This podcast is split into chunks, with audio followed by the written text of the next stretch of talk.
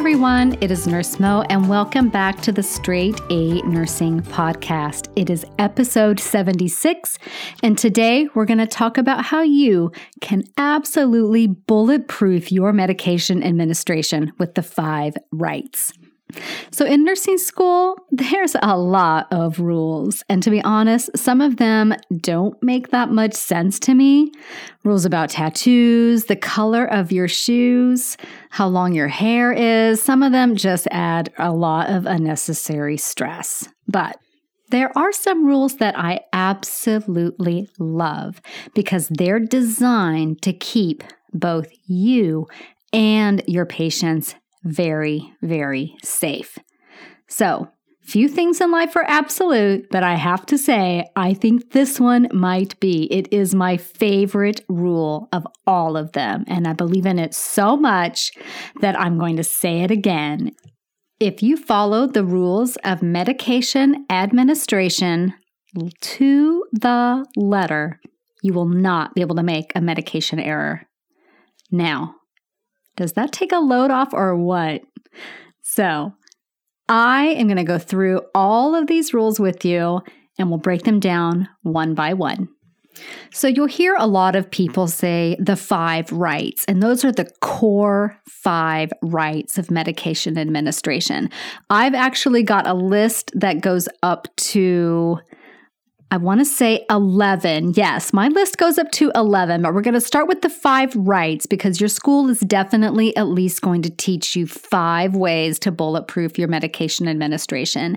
And then we'll take it even farther with an additional six to really lock it in. So the five rights of medication administration are the right patient, the right med, the right time, the right dose, and the right route. So let's talk about each one of these one at a time. So the right patient. So the rule here ensures that you are giving your medication to the proper patient. So what this means is checking two unique identifiers with your patient. And that's typically going to be your patient's name and their birth date or their name and their medical record number. So a lot of times we'll ask the patient, state your name and your birth date, and they'll tell us. You can't really ask a patient, state your name and your medical record number, because they'll look at you like you have four heads.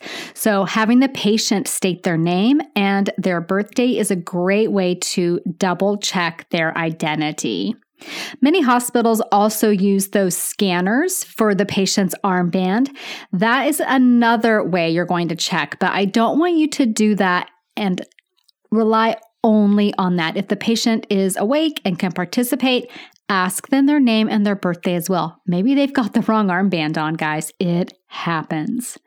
So you'll look at the information on that armband and then ask them or ask the family, verify your name and your birth date, please. And they will do that, and they are happy to do that because they realize you're doing that to keep them safe. Okay, so that's number one, the right patient. The second right of medication and administration is the right medication.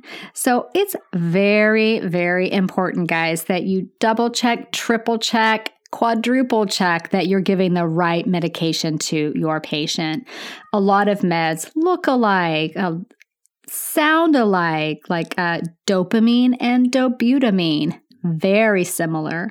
Some meds come in a different color or a different shape depending on the manufacturer.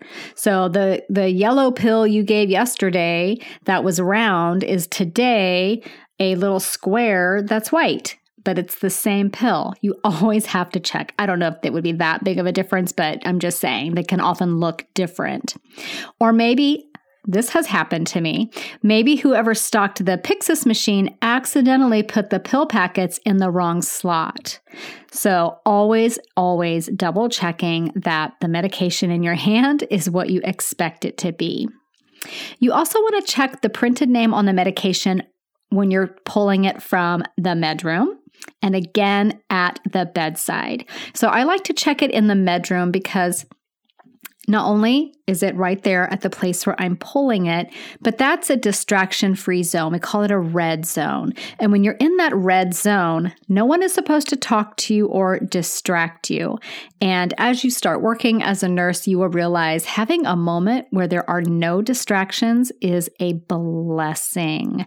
So take advantage of that red zone, because I promise you, when you get into the room and you're working with patients or you're working with patients and their families, they will be asking you things and interrupting you constantly as you're trying to think through your patient's meds.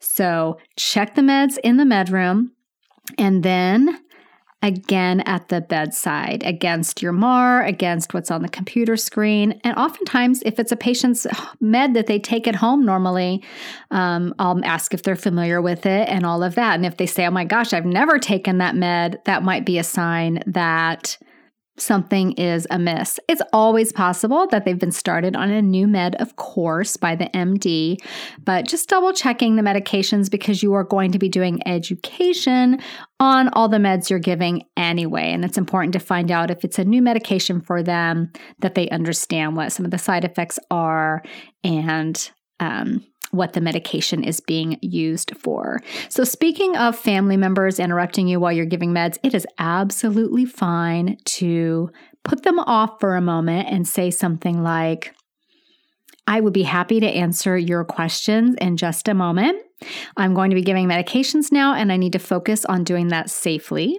We'll go through each medication as I give it, but right now I need to just make sure I have all of the right doses and all of the right medications. And people are generally fine with that. They realize you're setting those boundaries for the patient's safety. So that was number two, the right medication. Number three is the right time. So you've got your correct medication, you're giving it to the correct patient, but are you giving it at the right time? So you'll have two different kinds of medications to give: scheduled medications and P R N medications. So P R N medications are as needed, and these have to be s- given at specified intervals. For example, it might say morphine two milligrams Q four hours P R N. So if you're giving morphine and you gave it at nine, you cannot give another dose until at least four hours have passed. So you cannot give any more until it's been at least uh, four hours, which would be thirteen hundred, right? nine, ten, eleven, yeah, thirteen hundred. So making sure that you're not giving a P R N medication too early. And then we have scheduled meds, and those are due at set times. So at the facility where I work, there's a window of opportunity surrounding the due time on that med for what's considered late or outside of the parameter. And that's an hour on each side. So if the medication is scheduled for nine a.m., that medication can be given between eight oh one a.m. and nine fifty-nine a.m. So an hour on either side of that nine a.m. When I was a student, however, at this same facility, our clinical professor wanted us to be a little tighter with that, and she would give us a thirty-minute window on either side of that due time, which was basically fine because we really only had a couple of patients that we were working with anyway. But you always want to check and see what the expectation and the policy is so that you can plan your day. Okay, so that was P R N medications. Specific time intervals, you cannot be early on that, and scheduled medications, there may be a little window on either side. You want to check and make sure that you're following your policy. And then number four is the right dose. So you always want to make sure, of course, that you're giving the proper dose to the patient. Are you supposed to give two tablets, half a tablet? If it's an I V medication, have you drawn up the correct number of mils in your syringe? With this step, I want you to really think through the dos- dosage and ensure you're giving the right amount. So I would say one of the biggest mistakes I've seen happen is giving a med and then realizing, like if it's a tablet or something, that you were supposed to cut it in half. So this happened to me a long time ago. Um, I was taking care of a patient who was getting aspirin with a suppository, and giving suppositories to an intubated and sedated patient is kind of a big group project because you've got to get someone to turn the patient and hold them, and then you give the medication, and depending on how much other stuff they have going on, there might be another person there to watch the lines or the ventilator tubing or whatever.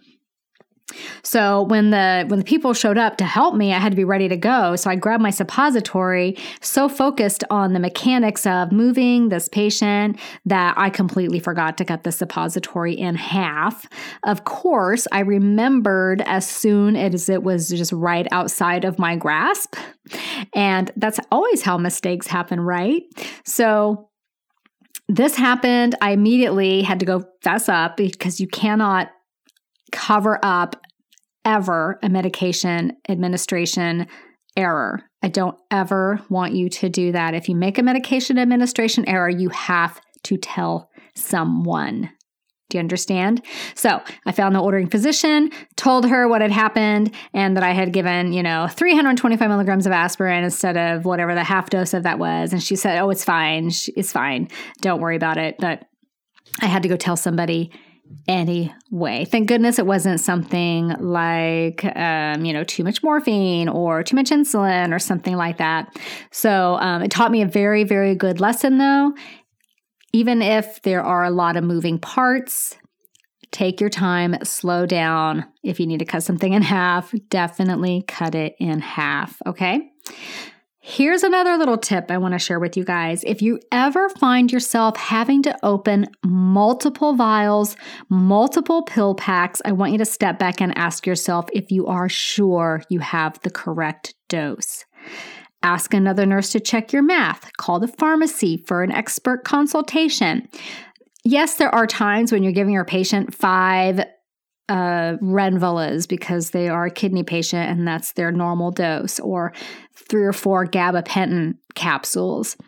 But if you're opening a lot of different vials of something, that's usually or often a sign that you've done your math wrong and you need to double check it. So giving the right dose, very important. If you ever give the wrong dose, you immediately must tell the ordering physician so A, they know, B, your integrity remains intact, and C, if there is any potential harm for the patient, it can be mitigated to the best of everyone's abilities at that time. Okay, so that's number four. Number five is the right route. So you also want to make sure that you're giving the medication by the proper route. Some medications are P O liquids that you would not inject into an I V, right? Some medications are liquids that just soak under the tongue. You wouldn't have the patient swallow them. Um, Just things like that I want you to really think about. Sometimes lactulose, which patients can drink, or the pharmacy and the M D, the M D actually may order as an enema. So you always have to make sure you're giving it by the correct route. Sometimes insulin is given sub-Q. Sometimes insulin is given I V. Haldol can be given as an I V or an I M. So always, always know which route you're using. If you're ever having to jimmy something together to give a medication, I want you to step back and ask yourself if you're doing the right thing. So I don't remember how many years ago this was, but a nurse hooked up a patient's tube feeding to their I V somehow. So those two tubing components don't have anything in common, and I cannot figure out how she was able to get the tube feeding connected to an I V. Uh, maybe the set they were using had a connector that would work with an I V. I have no idea, but it was absolutely devastating, and the patient did not survive. So if you're interested in reading about that incident, I will link to it in the uh, blog post associated with this episode, okay? Now, that was five rights. Let's just talk about what they were real quick. Right patient, right medication, at the right time, in the right dose, by the right route. But actually, I've got more because I want you to bulletproof your medication administration. So we'll talk about them here. Number six, the right indication. It's really important that you know why you're giving the medication. You have to understand as the nurse what the medication is for to even understand what it's intended to do. You want to understand the critical thinking behind it. So, for example, your patient has atrial fibrillation and has metoprolol ordered. So metoprolol is a beta blocker, and it's commonly used as an antihypertensive. You notice that the patient's blood pressure is one ten over sixty-five, so are you going to think, mm, I'm not going to give them their metoprolol because they don't have hypertension, their blood pressure is fine. Okay, so this is a moment where you did not understand the indication. And that's because the patient is not getting the beta blocker for blood pressure control. He's actually getting that beta blocker for rate control because remember, he's got AFib.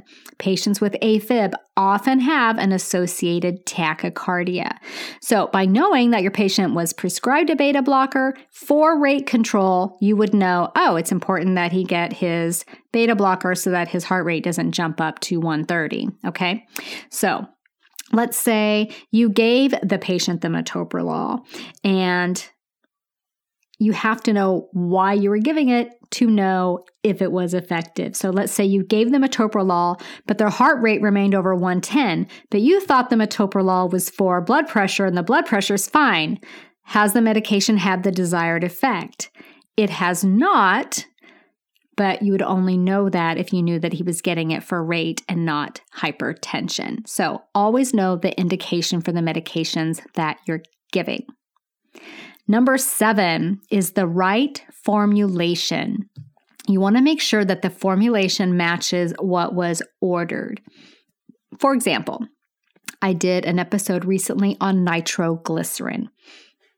Nitroglycerin comes in so many different forms. You want to make sure that if an ointment is ordered, an ointment is what's given. If extended release tablet is ordered, extended release tablet is what was given, not the sublingual tablets. You want to make sure they get the right formulation. And then number eight is the right documentation. So you always want to chart your medication administration in a timely manner, as well as any data that goes along with that. So for example, if you're giving your patient an antihypertensive medication for a blood pressure of one eighty-eight over one ten, make sure that you have that, that blood pressure documented, and then recheck the blood pressure later to document their response to that medication, okay?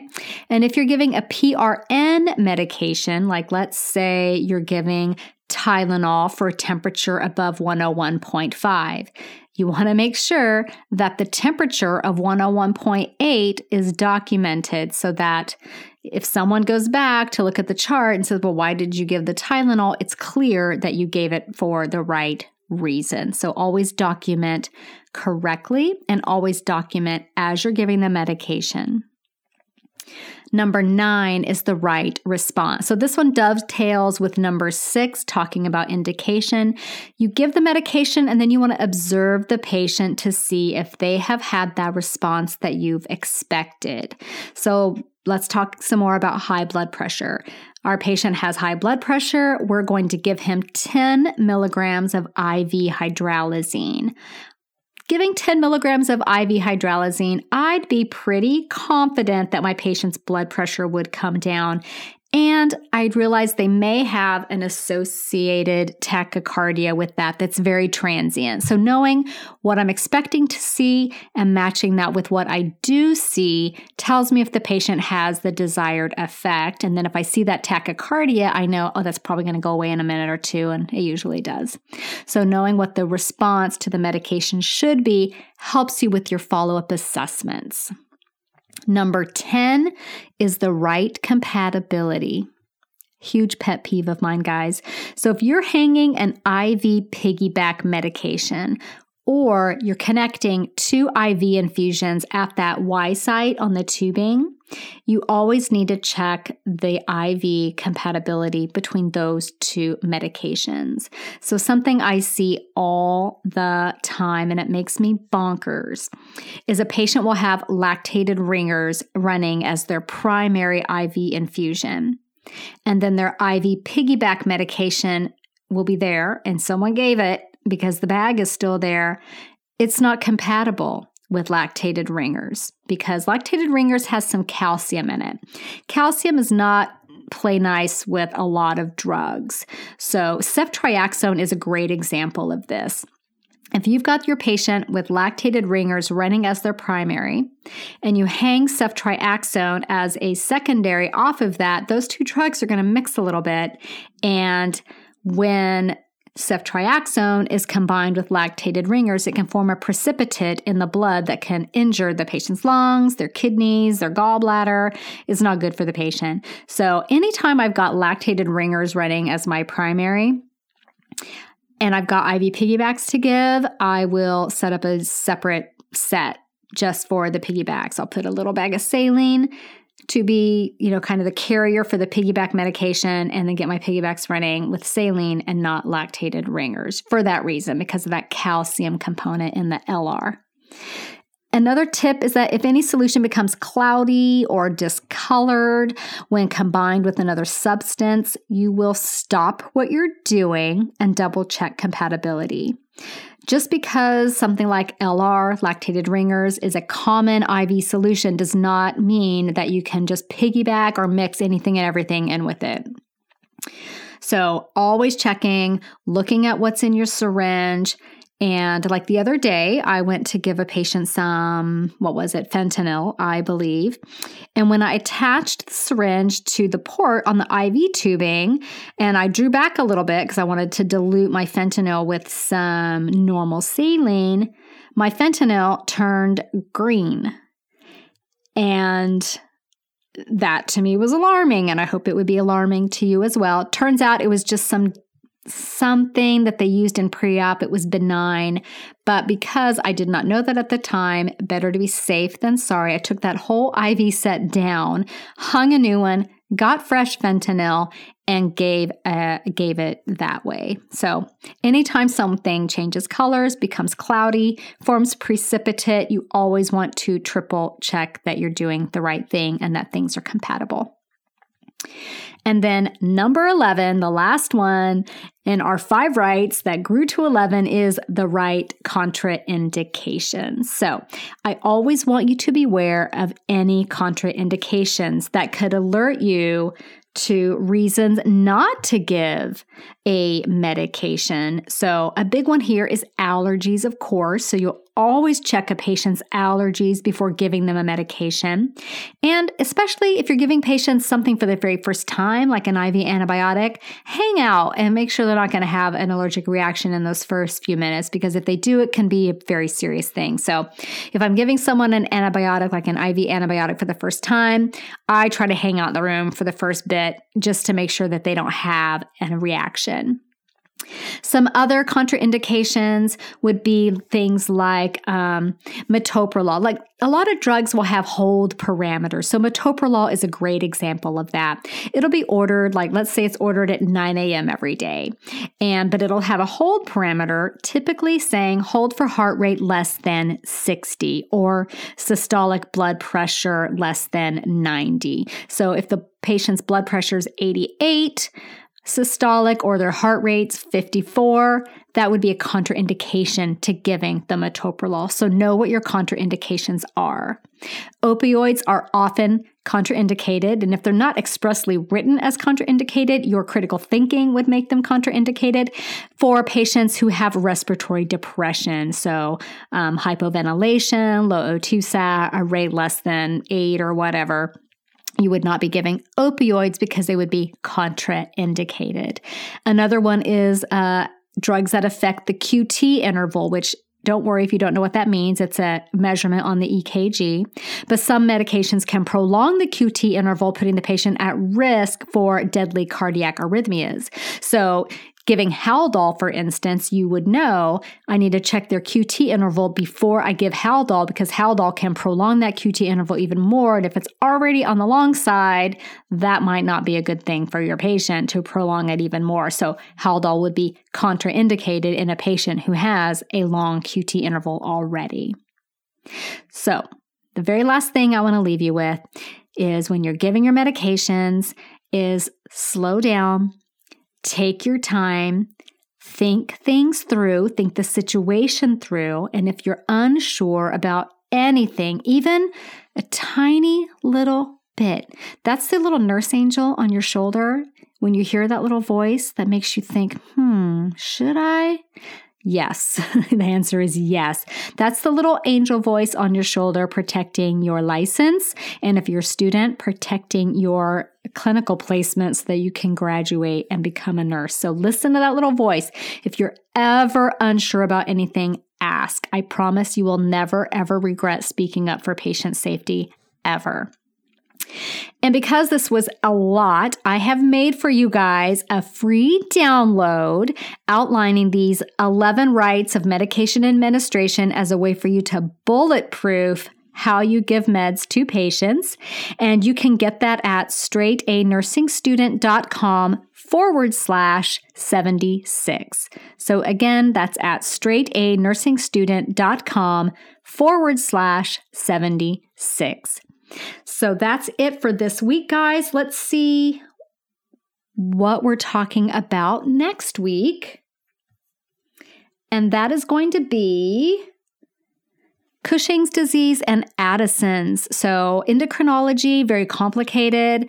And I find that a lot of times it's best to study the the diseases that are kind of polar opposites of each other together. It really helps you differentiate between the two. So we'll be talking about Cushing's and Addison's next week, and we'll see you then. Bye-bye. This podcast is brought to you by Straight A Nursing.